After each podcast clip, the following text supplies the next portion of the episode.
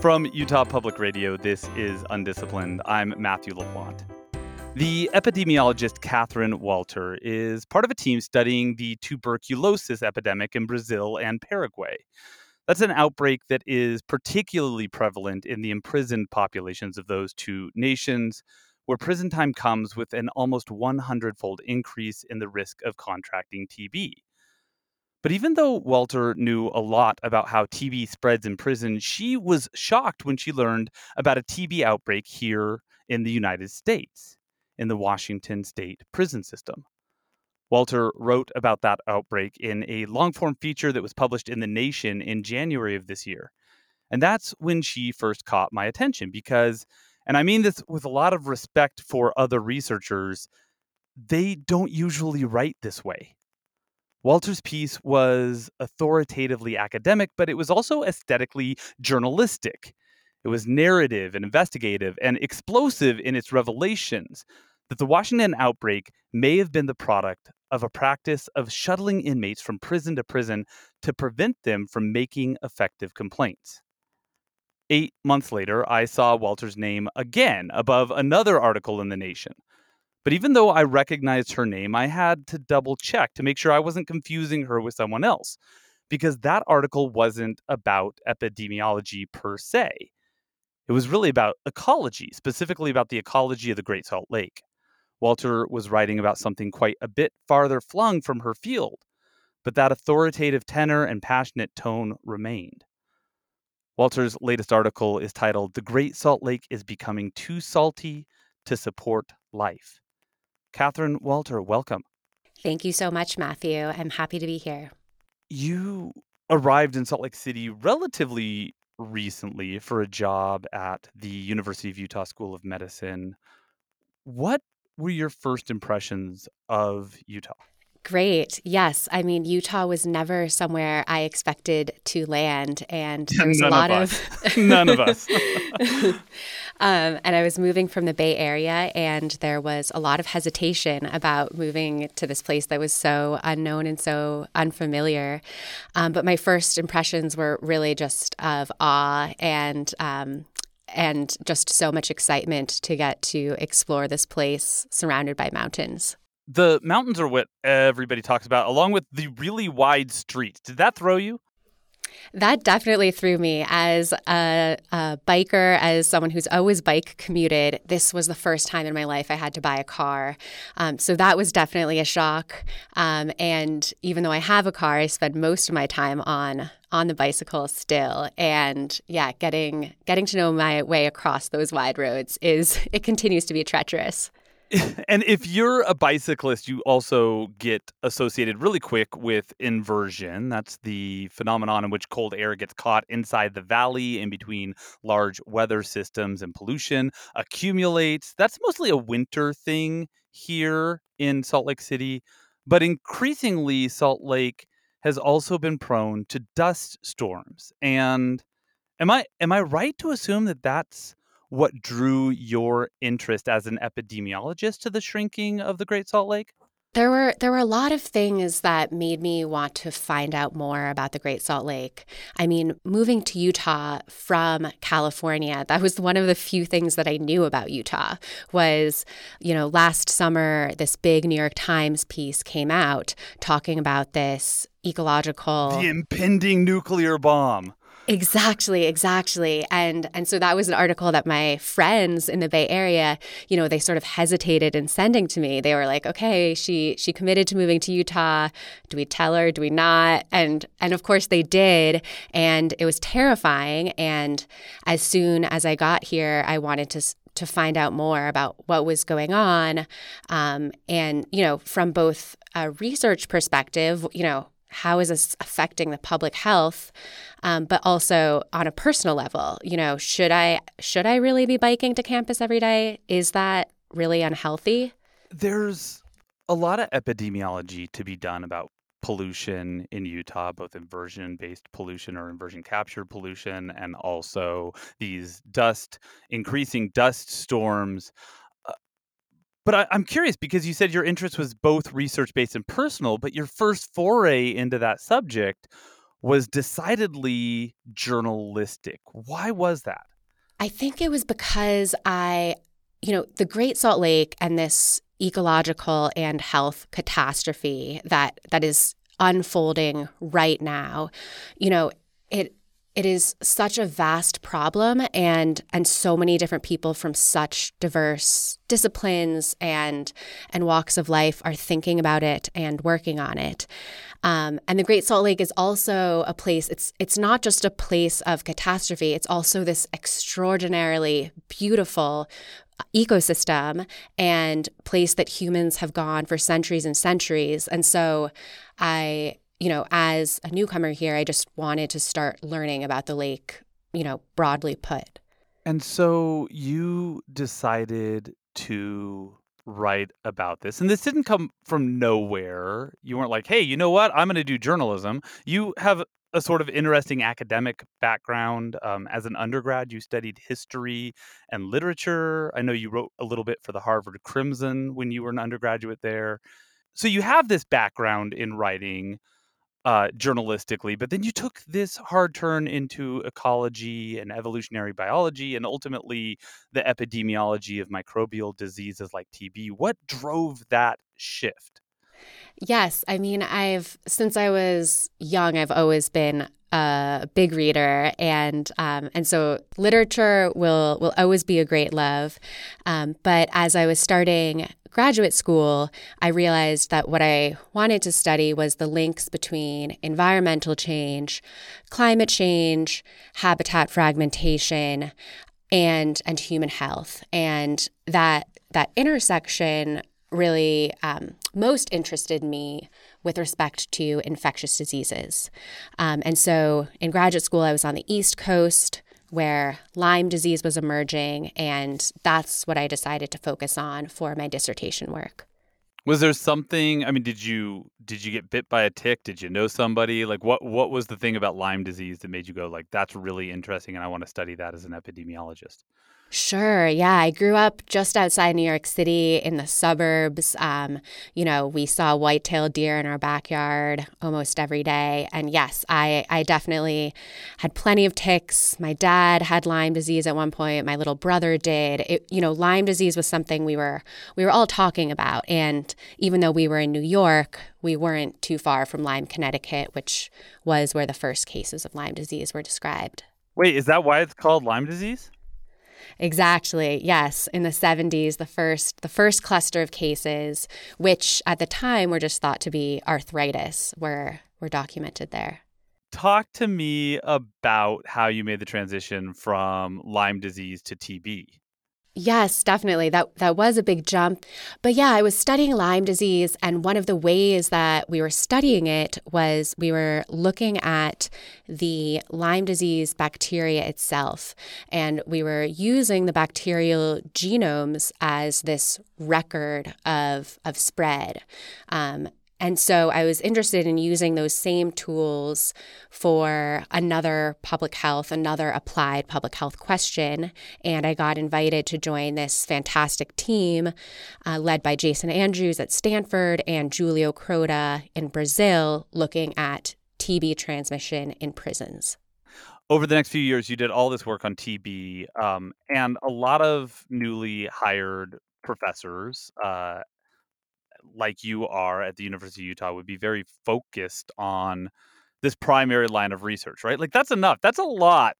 What made you say, you know what? I'm going to dedicate a whole lot of time to this totally different topic. And I mean, like, I get you were new to Salt Lake, you were new to Utah, you wanted to investigate this really important part of the ecology, but you had to have been a little bit worried about like what your tenure committee was going to think about you taking this diversion. Right, right. Um, yes, and I've I've been learning about the lake not only for this piece and and also just to try to figure out, um, you know, what what I was doing here in in this new place, but but I was also interested in in the Great Salt Lake and in the epidemiology of these increasing dust events.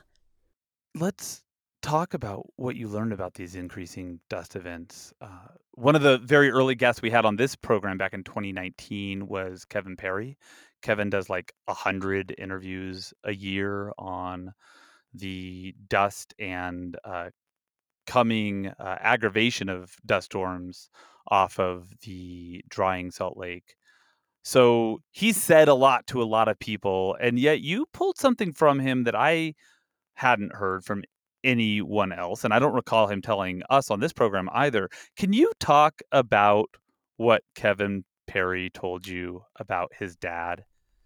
Oh, fantastic. Yes. Yeah. I mean, Kevin is a collaborator now at the U um, and and also just has done such incredible work on the lake has probably spent more time on the exposed playa than anyone and is also just such an incredible science communicator and advocate.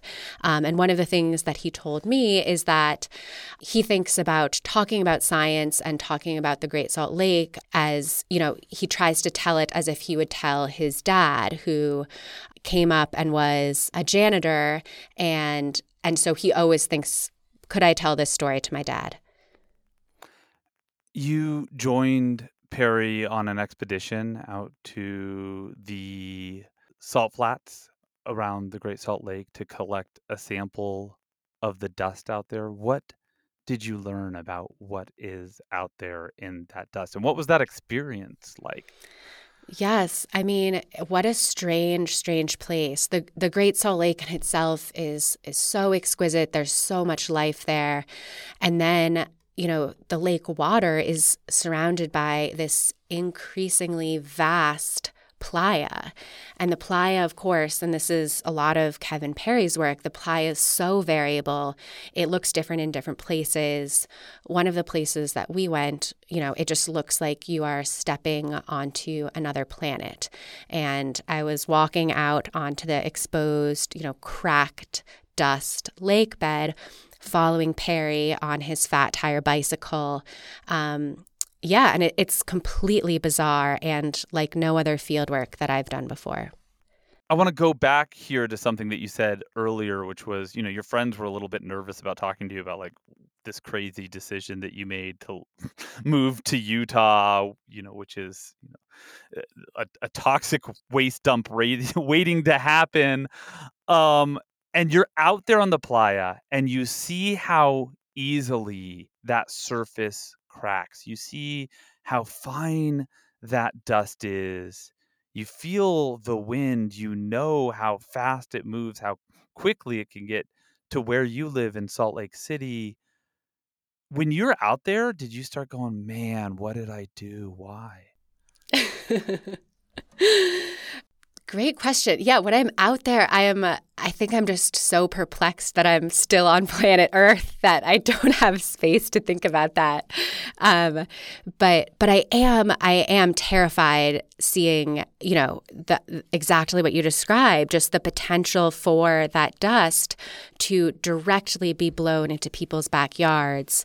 And you know when you're driving north of Salt Lake and going to Antelope Island or going to visit the lake you're driving by all of these brand new developments too. So people are living closer and closer to the lake and people are moving here at you know faster and faster rates so there is just an increasing population of people who are going to be affected by this dust there's another interesting intersection between your earlier work in this piece that's the prison connection mm-hmm. uh, Perry was hired to do some sampling and analysis on whether the new Utah State Prison, which back then was being considered for a move to the south shores of the Great Salt Lake, whether it would be in a location that might be hazardous to prisoners' health.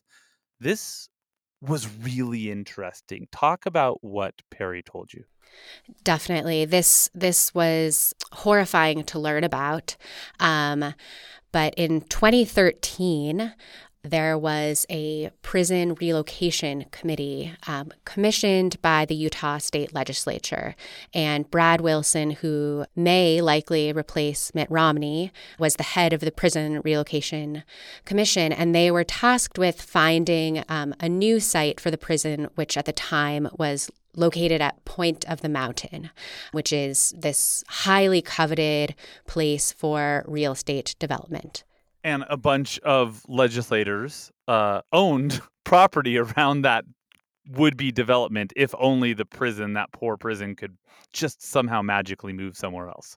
Exactly. So so the old prison was, you know, in this site, this coveted site. They start looking for new sites. One of them, um, where the prison ultimately was moved and opened last summer, was at the southern shore of the Great Salt Lake. And, and Kevin Perry was tasked with investigating would the dust from the lake cause outsized health impacts at that prison. And Kevin took it upon himself to look not just at the dust from the Salt Lake, but also pollutants coming from the copper mining operation just a few miles to the west as well.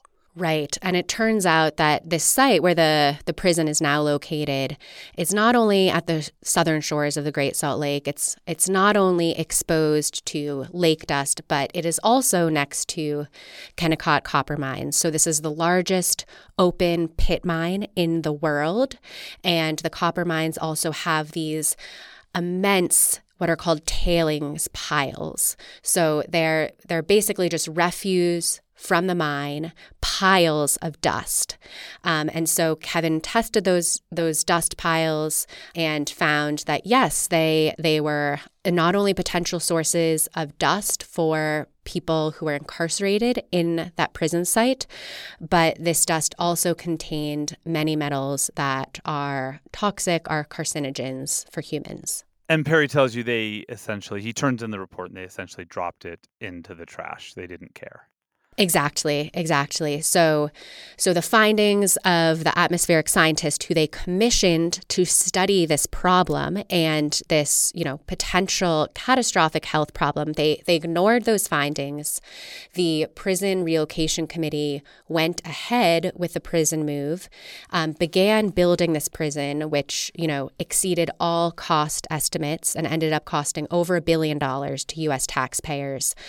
And the prison, it's not only a dust problem, but it's also that it's located in a swamp. So there are mosquito infestations that have, you know, there have been reports of mosquito infestations since the prison opened its doors.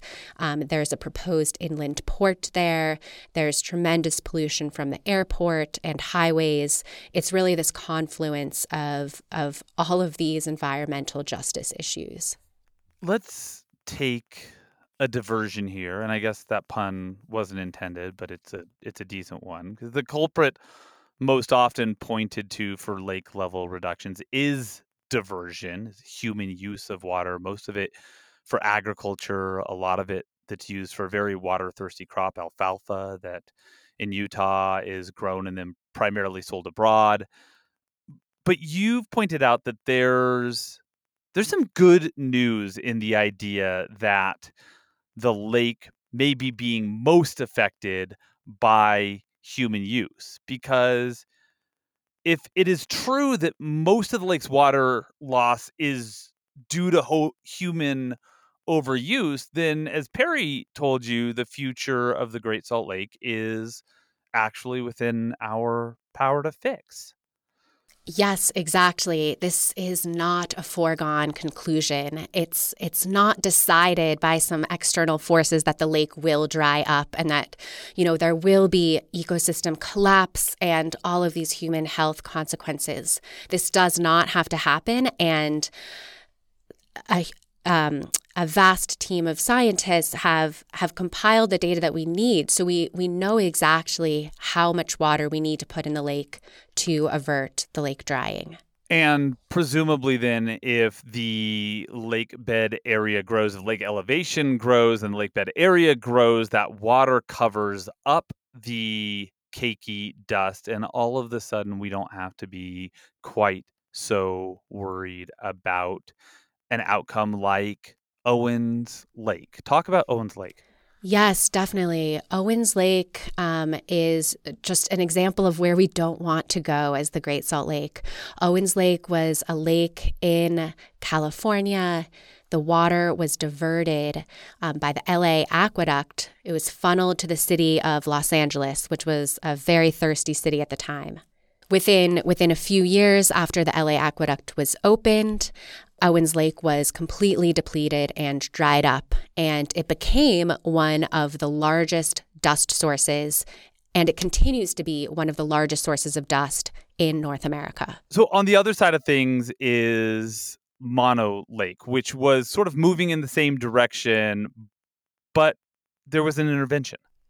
Exactly. And the community came together, these incredible local advocates. Um, they raised their voices. They brought a series of cases to the California Supreme Court. And ultimately, the lake was protected and it did not um, it did not dry up and it you know still exists today as this incredible ecological oasis um, in the sierras and so Owens Lake and Mono Lake, you've talked about before as two alternative futures that could befall the Great Salt Lake. Exactly. And and Owens Lake, that's a future that we do not want to see. Um, it's also a completely different scale than the Great Salt Lake. Owens Lake, the saline lake that did dry up in California, it could fit into Farmington Bay. So that's just one of one of the Great Salt Lake's arms. And and Owens Lake in itself causes so much dust pollution that LA taxpayers have had to fund I think the estimates are $1.5 billion of dust mitigation strategies. And and all of those strategies, you know, of all those strategies of all the engineering that they've tried, the best dust mitigation that they've found is just putting a little bit of water back onto this dry lake bed.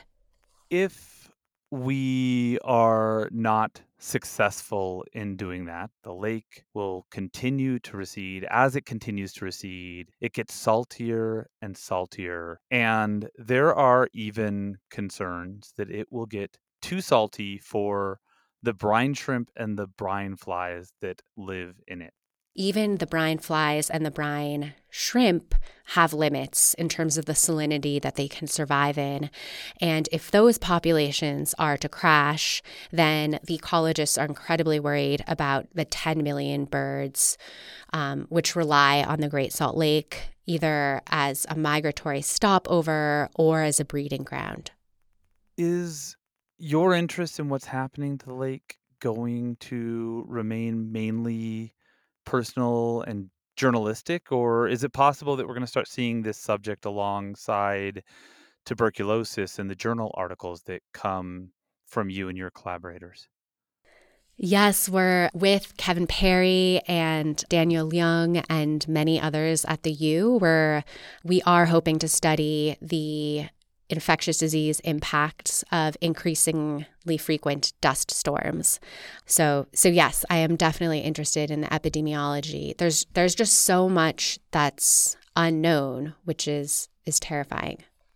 You know, there's that old aphorism, ignorance is bliss. Uh, epidemiologists don't have that privilege and epidemiologists who study the things that may cause disease in their own backyards really don't have that privilege. So, uh, talk to me about that. Like, you've moved to this place, you are a f- relatively young researcher.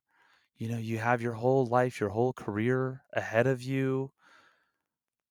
I asked you earlier if it made you think twice, but I'm kind of curious as well how it makes you think about your future here or whether you will have a future here in Utah or you might you might go looking for cleaner pastures so to speak.